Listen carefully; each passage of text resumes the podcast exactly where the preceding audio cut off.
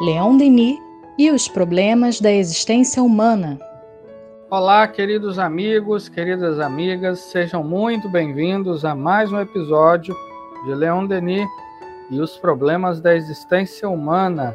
Eu sou Tiago Barbosa. Eu sou o Jailton Pinheiro, muito bom estar aqui com todos vocês. Muito bem, muito bem. E novamente, né, vamos dar continuidade a, ao estudo da mediunidade, utilizando aqui o capítulo de número 8 é, da obra No Invisível, onde nós estávamos tratando, melhor dizendo, estamos tratando da escrita direta ou da pneumatografia.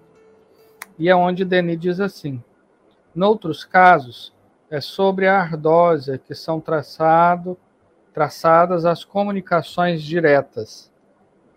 Uma observação aqui se impõe. É sabido que certas radiações exercem ação dissolvente sobre os fluidos. Uma luz demasiada viva, a fixação dos olhares no ponto que produzem as experiências podem paralisar a força psíquica e continuar obstáculos às manifestações, ao passo que a obscuridade favorece. É preciso, portanto, que ela a ela recorrer o menos possível, salvo no que se refere aos fenômenos luminosos que sem a obscuridade não poderiam ocorrer.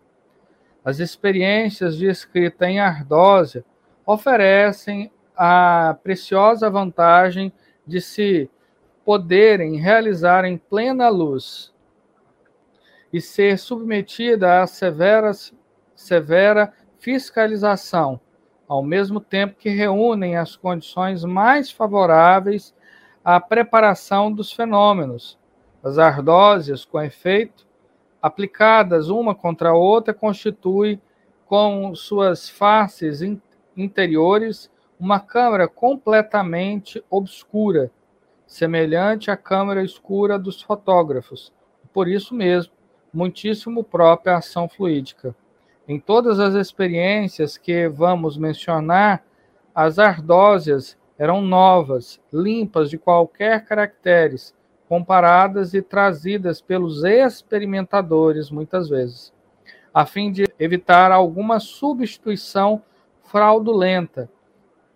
Se lhes punha uma marca secreta, eram ou fortemente amarradas, ou lacradas e carimbadas, ou até, como o caso do senhor L. Andrew e W. Petit, solidamente amarradas uma contra a outra. Nessas condições aparecem mensagens escritas no interior de trás ardósias, que não, per, que não perderam de vistas um só instante. Às vezes, mesmo as mãos dos experimentadores não as, abandonam, não as abandonam. Casos há também em que nem o médium, nem qualquer dos assistentes tocam sequer nas ardósias, colocando um pedaço de lápis no intervalo vazio, ouve-se todo o tempo que dura o fenômeno o ranger desse lápis sobre a lousa, o ruído característico que se produz quando se põe a pontuação ou quando se cortam os o TT. Bom, meus amigos, aqui nós temos é, diversas questões muito interessantes né, sobre o fenômeno da escrita direta sobre a ardose, inclusive alguns que nós já havíamos tratado no episódio anterior. Bom, a questão da luminosidade, que nós já havíamos tratado, né, ou seja, hum, é, é a substância que é liberada pelos médiums, ou seja, o ectoplasma, ele é muito sensível e, em verdade, ele é, se dissolve com a presença da luz, não é? é ela tem a luz, ela tem capacidade de dissolver esses elementos fluídicos, né? Portanto, claro, é necessário que para que se produza fenômenos de efeitos físicos, né, seja com caráter, digamos, curativo, seja para produções, produção de fenômenos de transporte, seja para produção de fenômenos das pancadas, né? E, e, enfim, uma variedade. Claro que principalmente os fenômenos das materializações e da escrita ou da voz direta. O ideal é que seja feito em um ambiente escuro, né? principalmente quando se trata de um médium, digamos, iniciante. Ou, claro, pode ser também uma característica da mediunidade de efeitos físicos desse ou daquele médium. Né? Eu vou tentar analisar essa questão. Vejam vocês, há médiums que, é, a, a, a partir do momento que ele vai se desenvolvendo, a sua mediunidade ela vai ganhando, digamos assim, corpo, consistência, é, não há, chega um momento que não há necessidade de a completa obscuridade. Exemplo, a médium Florence Cook, que o nosso querido William Crookes e também Florence Mariatti pesquisaram, né? No momento, na, nas primeiras sessões, era feita num, com a completa obscuridade. O fantasma ele não conseguia se materializar de todo, de todo. Muitas das vezes era é, apenas um rosto, às vezes é, é, uma mão. E se levassem a luz, se acendessem, inclusive o Crux fez essa experiência, ele falou: o que, que acontece se eu é, é, é, ligar aqui, não era a vela, eu esqueci o nome do equipamento, da, da, da, da do objeto, enfim, uma espécie de um candelabro, né? E, e ele, o espírito disse que ele desapareceria. E foi muito interessante, porque ele ligou, ele acendeu e ele foi meio que derretendo como se fosse a cera de uma vela, né? Então, de fato, quando Denis está tratando dessa questão da escrita direta, a mesma coisa há, ou seja, é, é preciso uma certa obscuridade. Claro que a própria médium Florence Cook, à medida que os anos foram se desenrolando e é, a afinidade entre ela o espírito, ele conseguia retirar determinados elementos vitais que não necessariamente havia a, a, a necessidade de é, uma completa obscuridade. Né? Há médiums, como por exemplo o Dederhome, foi um grande médium de materializações que é, não havia essa necessidade, né? ou seja, de, da completa obscuridade, mais do que isso, muitas das vezes era um transe muito rápido. Né? Ele é, era quase que imperceptível, os espíritos já começavam a se materializar muitas das vezes mais de um espírito ao mesmo tempo, simultaneamente. Enfim, agora, se tratando aqui do fenômeno da, da escrita direta, igualmente, esta, é, é, essa questão se impõe. Por isso que Denita, quando ele trata da questão da ardósia, já é, de certa forma, é, é favorável, porque uma ardósia contra a outra, como nós inclusive já havíamos dito no episódio anterior, já favorece essa obscuridade. E o que, que acontece? Os espíritos, como eles vão materializar né, as energias necessárias para que é, é, seja esculpida ou até mesmo impresso ou escrito é, é na ardósia uma contra a outra, tá, claro, propicia essa obscuridade, já favorece a produção do fenômeno. Né? E outra coisa que Denis alude, antes de entrarmos aqui em alguns casos, é que, ah, digamos, o cuidado que muitos desses pesquisadores tiveram né, é, na produção do fenômeno. Ou seja, muitos deles traziam de casa, inspecionavam né, é, minuciosamente as ardósias, é, muitas das vezes imprimia ali um selo, né, melhor dizendo, carimbavam ali um, um, um selo de que é, para que não houvesse a possibilidade de trocas das ardósias, não é? E além disso, é, o médium, né, em, em, a maioria das vezes não tocava na ardósia, ficava distante. E No entanto, ao começar a produção do fenômeno, é, se ouvia o barulho, seja de esculpir, seja do lápis escrevendo, né? É, é, seja. E, e, é interessante que, em muitos casos da, dos fenômenos de materialização, de efeitos físicos de maneira geral, mas de maneira um pouco mais detida nesses de escrita direta, se ouve, é, se percebe também, desculpe, percebe-se é, é, um odor de fósforo, né?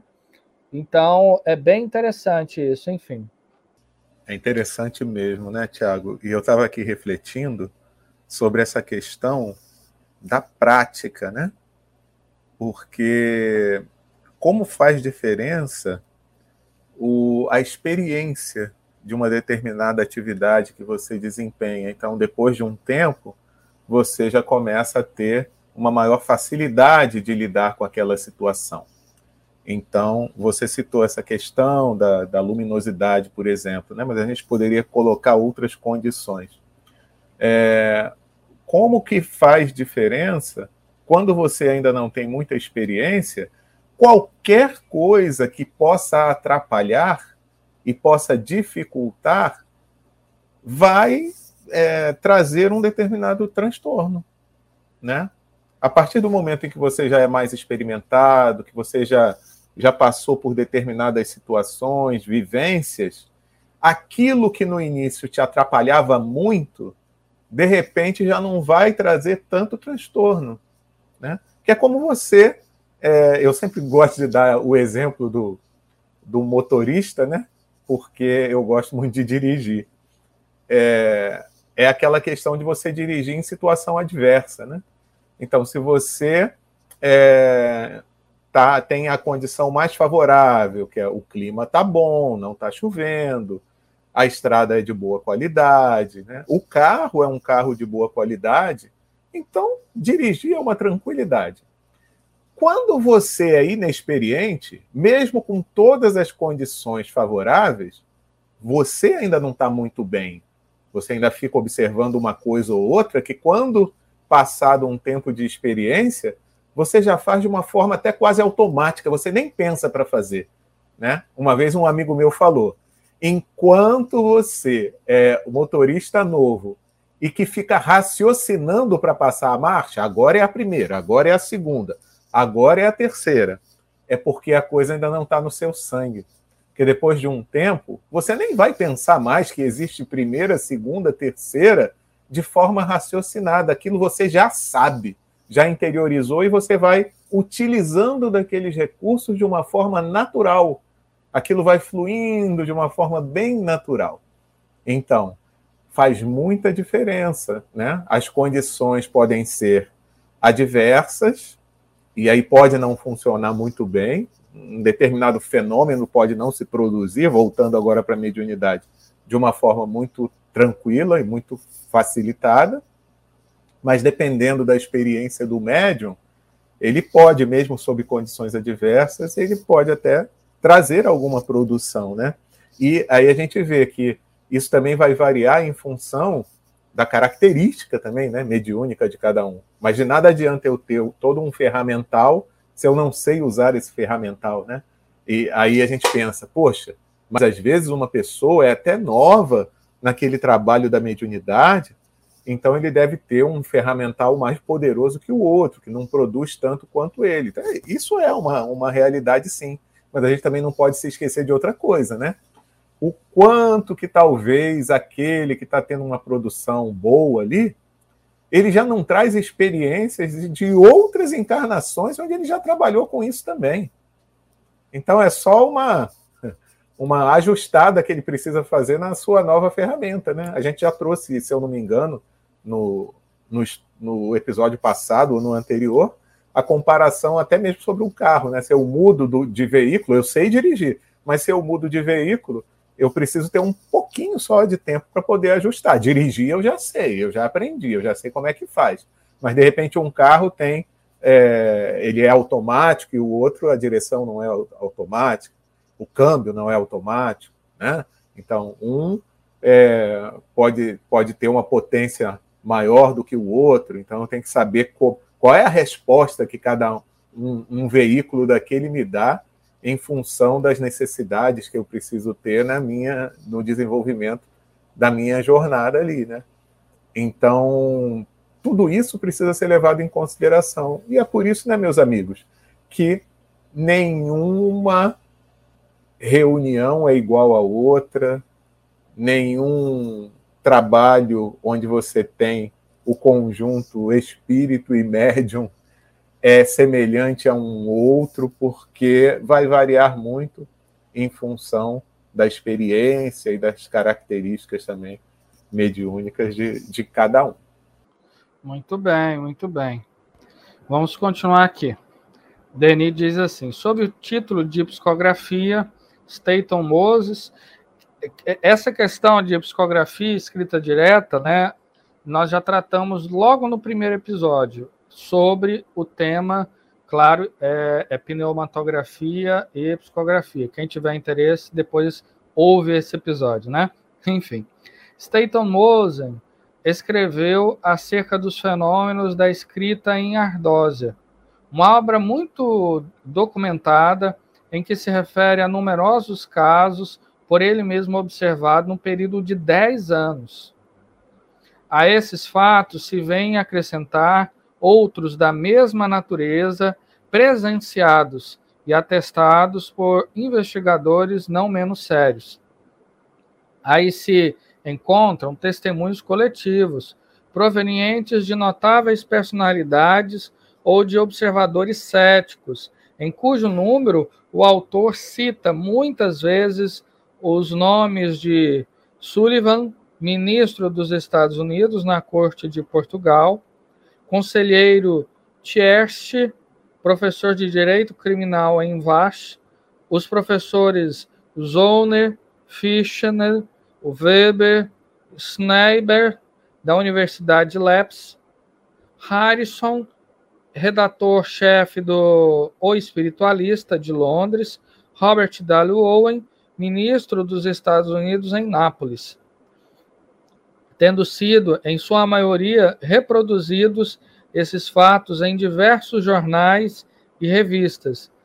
Deles são, é, não citaremos mais que um número limitado. Bom, antes de entrar nos casos, né, só, é, digamos assim, é, fazermos uma ponderação sobre isso que Denis trouxe nesse último parágrafo. Bom, é, é a obra né, do Staton Moses, que junto com aquela que nós já havíamos aludido, que inclusive Kardec trata, não é, é, é em um livro dos Espíritos, que é a realidade dos espíritos do fenômeno da escrita direta do Barão.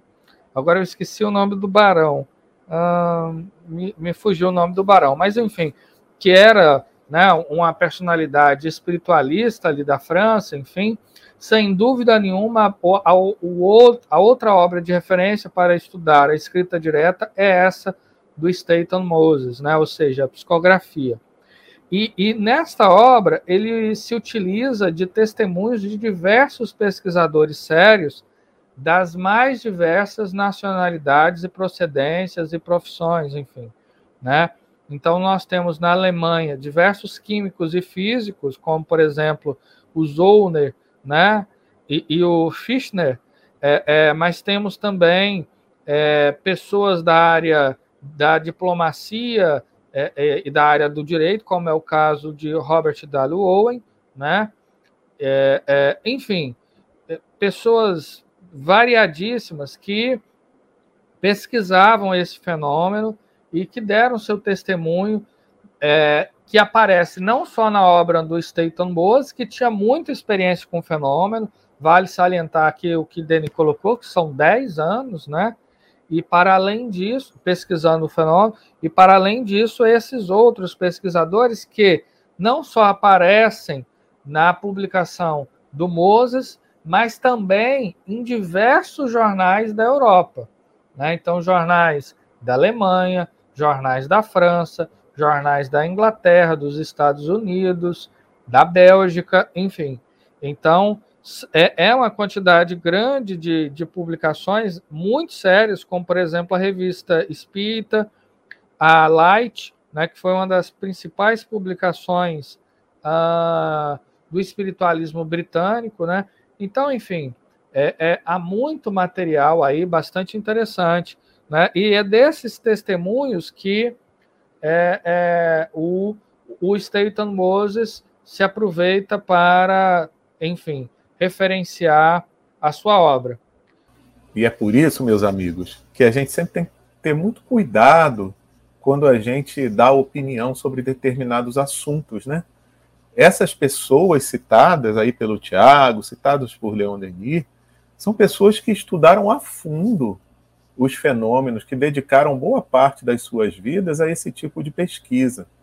E às vezes a gente lê um artigo, lê uma notícia, ou ouve alguém numa live falar sobre um determinado assunto e a gente já considera que tem a nossa opinião formada sobre aquele tema, né? Então a gente precisa é, ser convidado sempre à humildade, né? Quando tiver algum assunto que a gente não domina, vamos primeiro estudar, vamos ler quem já se dedicou a essas pesquisas, vamos ouvir as posições, que às vezes podem ser contrárias, contraditórias, porque isso faz parte, é natural. Mas antes da gente formar a nossa opinião definitiva, vamos é, é, ser mais cuidadosos né, nessa busca, nessa pesquisa, nesse estudo, para que a gente não seja leviano, às vezes, na posição ou na opinião que a gente dê sobre um assunto que a gente ainda não domina por completo. Muito bem. Então, continuemos aqui. Sargent Cox presidente da Sociedade de Psicologia da Grã-Bretanha, declara ter obtido diversas mensagens em Ardósia, com o concurso do médium Slade. Eis aqui um extrato do seu testemunho. Slade apoiava as mãos na mesa e todo o seu corpo estava sob minhas vistas, da cabeça aos pés. Tomou a ardósia que eu havia cuidadosamente inspecionado para assegurar-me de que nela nenhum traço de escrita existia. E, colocando-lhe um fragmento de lápis, aplicou-a contra a face inferior da tábua da mesa. No mesmo instante, ouvi um ruído onde se como se estivessem a escrever na ardósia. Tendo algum tendo algumas pancadas rápidos, rápidas indicado que estava terminada a escrita. Foi retirada a ardósia. E então podemos ler a comunicação seguinte, escrita em caracteres nítidos e corretamente dispostos. Caro sargente, estudais um assunto que merece toda a vossa atenção. O homem que chega a acreditar nessa verdade torna-se melhor na maioria dos casos.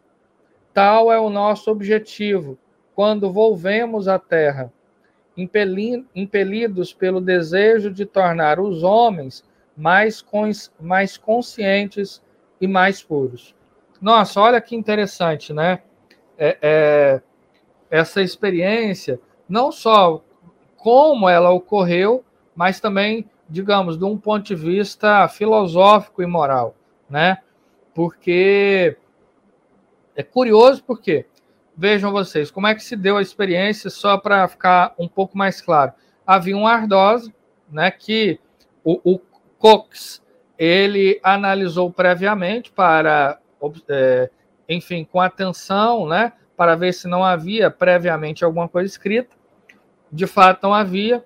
É, foi a conclusão dele. E, e o médium simplesmente já havia ali um lápis, ele colocou o lápis e a ardósia contra a mesa, né? O grafite, né? E a ardósia ali contra a mesa.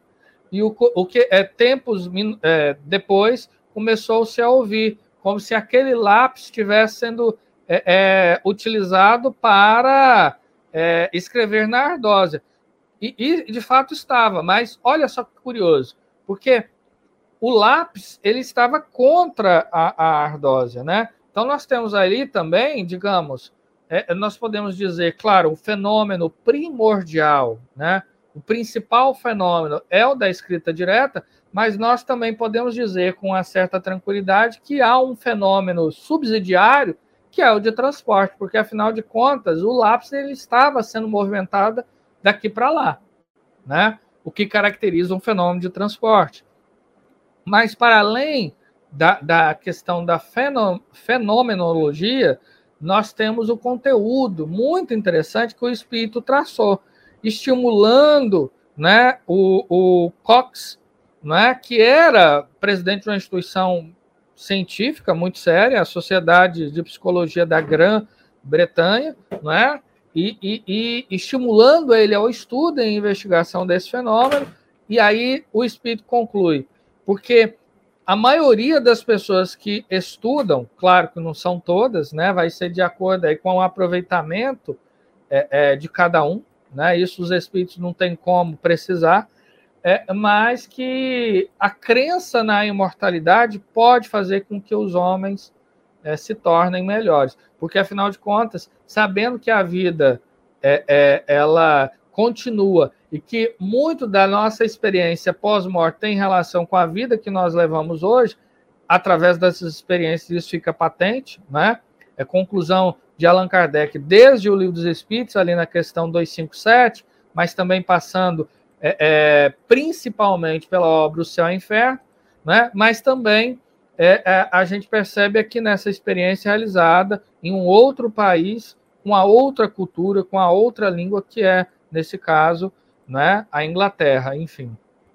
O que eu acho muito legal nisso tudo, Tiago, é que a gente vê o quanto que a espiritualidade não se cansa de trabalhar em nosso benefício, ou seja, de tentar, tentar mostrar para todos nós, independente de quem somos, de onde estejamos, que a vida espiritual existe. E que é possível, sim, se estabelecer uma comunicação entre os dois planos, o plano dos chamados mortos com os chamados vivos, e que é possível, sim, eu sensibilizar as pessoas para essa realidade. Então eles não se cansam, mesmo sabendo, né, que muitos, apesar de todas as, as possibilidades de identificação dessa realidade, vão chegar depois e dizer: "Ah, não acredito nisso não", né? Mas eles sabem que num momento ou no outro eles serão chamados à atenção, eles serão tocados, eles vão despertar para essa realidade. Então, os espíritos eles são assim formidáveis, porque eles estão aí dispostos a todo tempo nos colocar é, diante da possibilidade da revelação dessa existência do Espírito.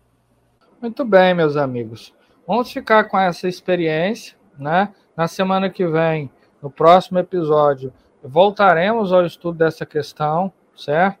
É, com um novo caso, enfim, analisando e muito provavelmente fechando esse assunto da pneumatografia da escrita direta, né, que é um dos fenômenos mais curiosos, sem dúvida nenhuma, e que demonstra assim com muita clareza a possibilidade da, não só da sobrevivência da alma, mas né, primordialmente da sua é, possibilidade de comunicação, né?